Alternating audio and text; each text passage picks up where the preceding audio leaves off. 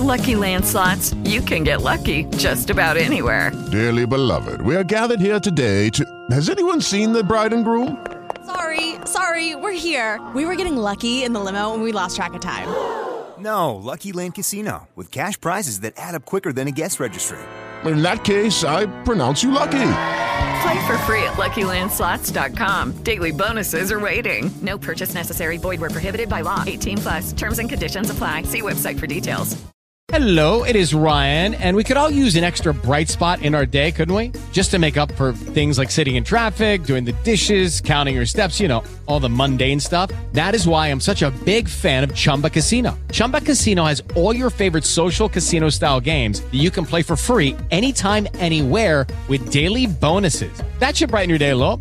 Actually, a lot. So sign up now at chumbacasino.com. That's chumbacasino.com. No purchase necessary. Group. Void were prohibited by law. See terms and conditions. 18 plus.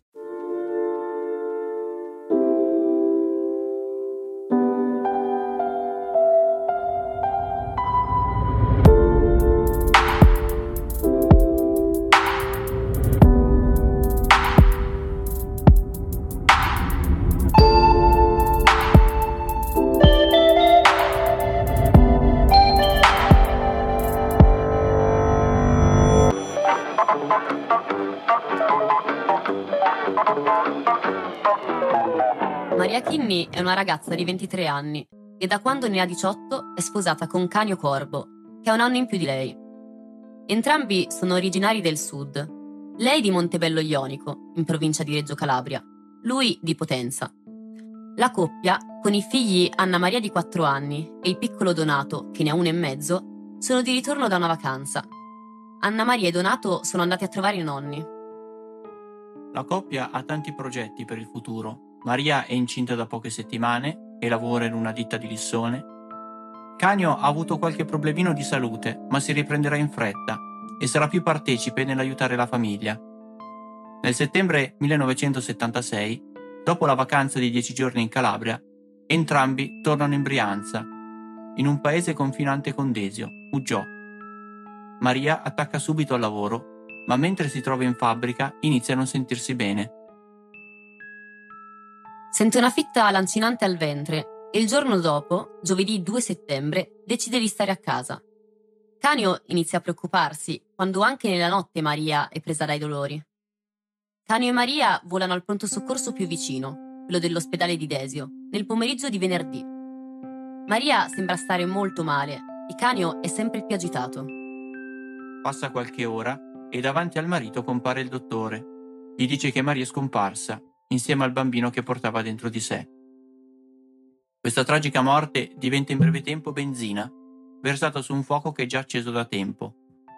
Dopo qualche giorno si diffonde la voce che Maria sia morta per colpa di un aborto clandestino. Il direttore dell'ospedale di Desio precisa che dall'autopsia non risulta alcun danno al feto. Prova che la donna non ha tentato l'interruzione di gravidanza. Lo conferma anche il professore Lorenzo Alfieri, l'aiuto ostetrico ginecologico dell'ospedale. Rimane il fatto che la causa di morte non è del tutto chiarita. Si parla in modo imprecisato di un'infezione, senza specificarne la causa. La notizia finisce sulla stampa proprio nei giorni in cui Adesio si è deciso per ammettere con riserva le gestanti che fanno richiesta di abortire.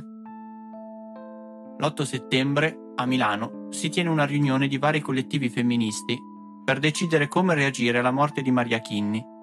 Sono presenti anche i gruppi di Desio e Cesano Maderno, zone colpite dalla diossina. Nell'articolo di Lotta Continua, uscito il giorno successivo, si fa cenno a quella riunione e poi, nell'articolo, si definisce Alfieri uno degli aguzzini dell'ospedale di Desio. Perché questo attacco ai medici dell'ospedale?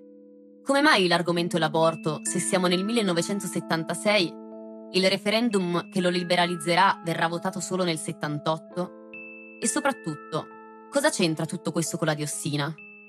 Quando Maria Kinney muore, questo tema occupa già pagine su tutti i giornali e divide ancora una volta la popolazione della Brianza e dell'Italia intera. Per capirne il motivo bisogna tornare indietro di qualche settimana, al 29 luglio. Quel giorno, in Parlamento, si alzano le voci di Emma Bonino e Susanna Agnelli del Partito Radicale. Che chiedono al governo di permettere alle donne in gravidanza dei paesi colpiti dalla diossina di abortire in strutture pubbliche. Evidentemente questa proposta circola già almeno da qualche giorno, perché una decisione netta viene presa appena il giorno successivo. Il 30 luglio l'assessore regionale Rivolta torna a Seveso per una riunione con gli amministratori locali che si preannunciava già molto importante. Nessuno però si immagina che sia così importante.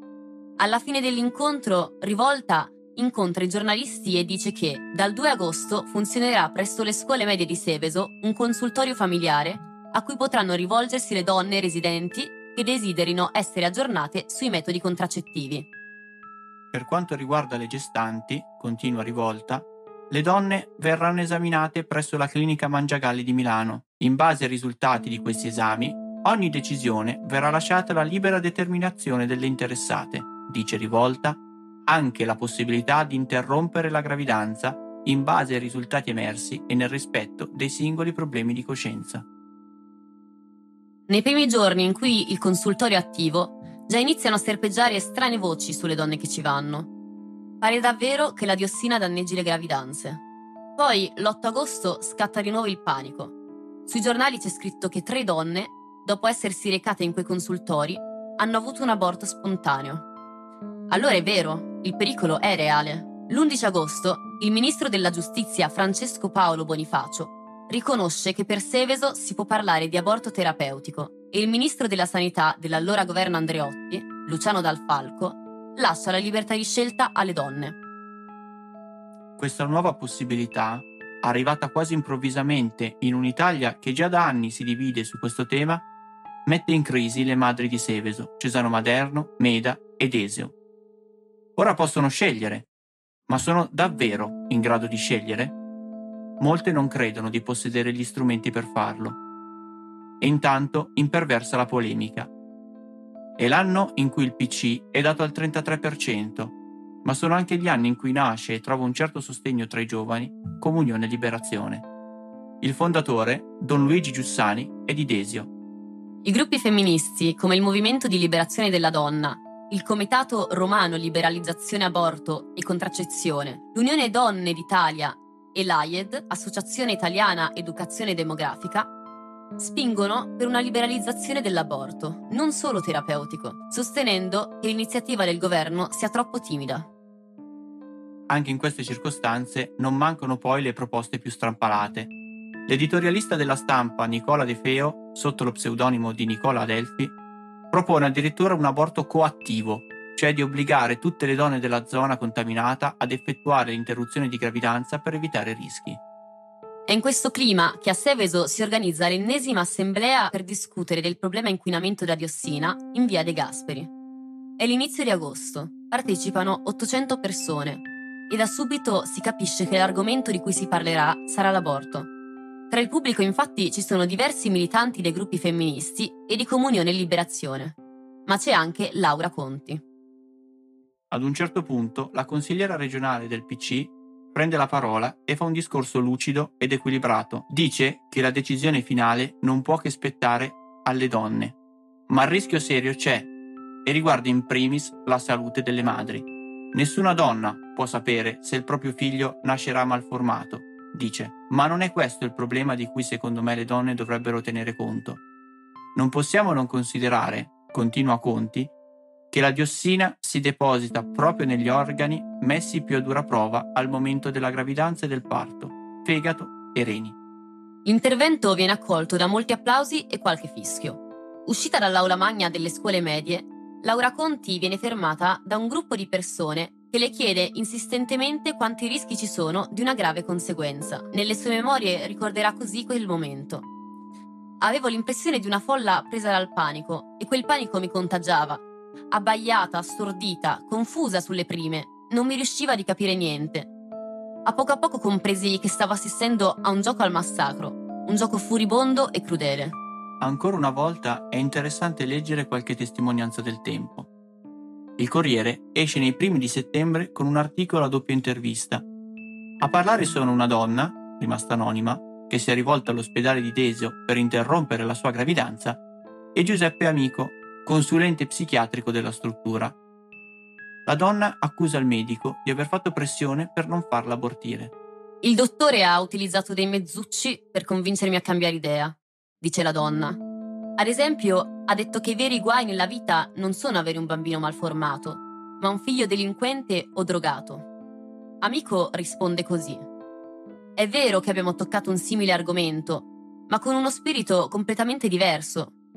Avevo avuto un colloquio con un padre preoccupato per il figlio drogato, abulico e che gli dava diversi grattacapi. La discussione si è trascinata anche in presenza della signora, ma non è stato un argomento che ho portato per convincere la donna a non abortire. In quei giorni, infatti, nonostante la possibilità dell'aborto concessa dal governo, non sempre per le donne è semplice avere un supporto e assistenza. Il dottor Amico diventa il bersaglio di critiche da più parti, proprio perché ad Esio, dove lui è chiamato a valutare la salute mentale e l'autonomia decisionale delle donne intenzionate ad abortire, moltissime vengono respinte. Praticamente nell'ospedale Brianzolo non si effettuano aborti. Molte donne che si rivolgono al consultorio di Desio per diverse settimane non potranno abortire nell'ospedale della loro città, ma dovranno andare a Milano. Il motivo è che, anche se il dottor amico dà parere positivo, cosa che non fa quasi mai, il consiglio d'amministrazione non ha ancora deciso se dare la possibilità di effettuare questi interventi. Quindi in Brianza è tutto fermo. Le critiche non arrivano solo dai gruppi femministi, che si trovano anche fuori dall'ospedale per contestare Amico e i suoi colleghi, ma anche dai medici dell'altro ospedale del territorio, la clinica Mangiagalli di Milano, dove invece le interruzioni volontarie di gravidanza iniziano a essere fatte. Con una non trascurabile mancanza di tatto, i giornali ricamano su questa polemica e fanno diversi titoli su quella che chiamano la guerra degli aborti. È interessante a questo punto citare la posizione del professore Giovanni Battista Candiani, è lui che alla clinica Mangiagalli ha la responsabilità di decidere se rendere disponibile la struttura. Candiani è un pezzo grosso della sanità lombarda. Insegna ostetricia alla Statale di Milano ed è da sempre cattolico e provita. La vicenda che ha coinvolto Seveso e gli altri comuni della Brianza, però, gli fa cambiare idea. Racconta sulle pagine del Corriere, il 18 agosto, perché alla fine ha deciso di accettare. Come ginecologo, dice, da anni, sempre a contatto con le donne, posso dire che la gravidanza è un evento così personale e intimo che non possiamo capire, non possiamo intrometterci.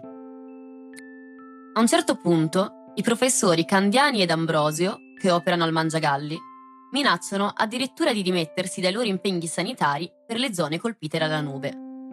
Per loro è inaccettabile che tutto il lavoro debba essere scaricato su Milano quando sono le gestanti stesse a chiedere di essere ricoverate vicino casa. D'Ambrosio tuona contro i colleghi di Desio dalle pagine del Corriere. Cosa devo rispondere? Se io mando una donna a Desio, ho paura che non mi accettino il ricovero. Le femministe organizzano un sit-in all'ospedale Brianzolo dopo aver saputo che ad una delle donne intenzionate ad abortire, Amico, durante la sua valutazione psichiatrica, aveva fatto ascoltare il battito del feto Durante il sit-in, i gruppi femministi del Partito Radicale, Lotta Continua e Democrazia Proletaria appendono più di 30 striscioni informativi.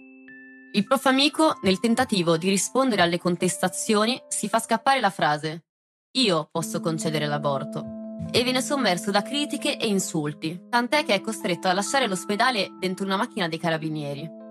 Quella reazione così violenta a una frase che forse agli occhi del dottore non ha nulla di sbagliato è la dimostrazione che qualcosa sta cambiando. Il diritto di scegliere, rispondono le manifestanti, è sempre delle donne. La situazione all'ospedale di Desio si sbloccherà soltanto il primo settembre.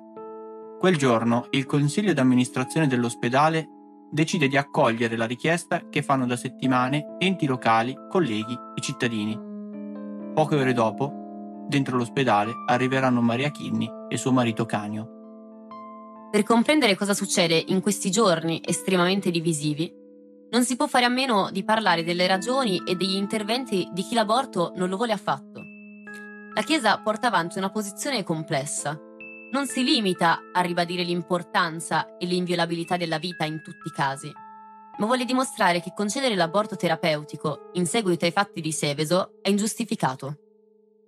La parola che si sente più spesso nel dibattito tra i cattolici è eugenetica.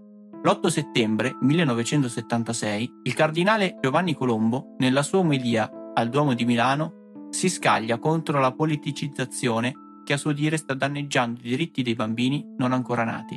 Si è voluto inserire una campagna politicizzata allo scopo di togliere definitivamente anche in Italia ai bambini non ancora nati la protezione della legge, dice. È bastato un dubbio, continua il cardinale, per eliminare insieme nella stessa morte la maggioranza di quelli che nascerebbero sani, con la esigua percentuale di quelli che potrebbero nascere deformi. Si sono voluti chiamare terapeutici gli aborti che in realtà sono eugenetici. Pare che si stia attuando la politica del fatto compiuto, mettendo la nazione di fronte a un'interruzione della gravidanza quasi a sola discrezione della madre. In quei giorni il cardinal Colombo invita le famiglie cattoliche ad adottare i figli nati dalle donne dei paesi colpiti, anche se deformi, per evitare che si ricorra all'aborto. Un appello rilanciato anche da Comunione Liberazione. Come abbiamo visto, in questo momento non è vero che la decisione di abortire è a discrezione unicamente della madre, tanto che, come avviene all'ospedale di Desio, la maggior parte degli interventi viene bloccata dal parere sfavorevole dello psichiatra. A questo proposito, però, è curioso notare delle differenze anche all'interno del mondo cattolico.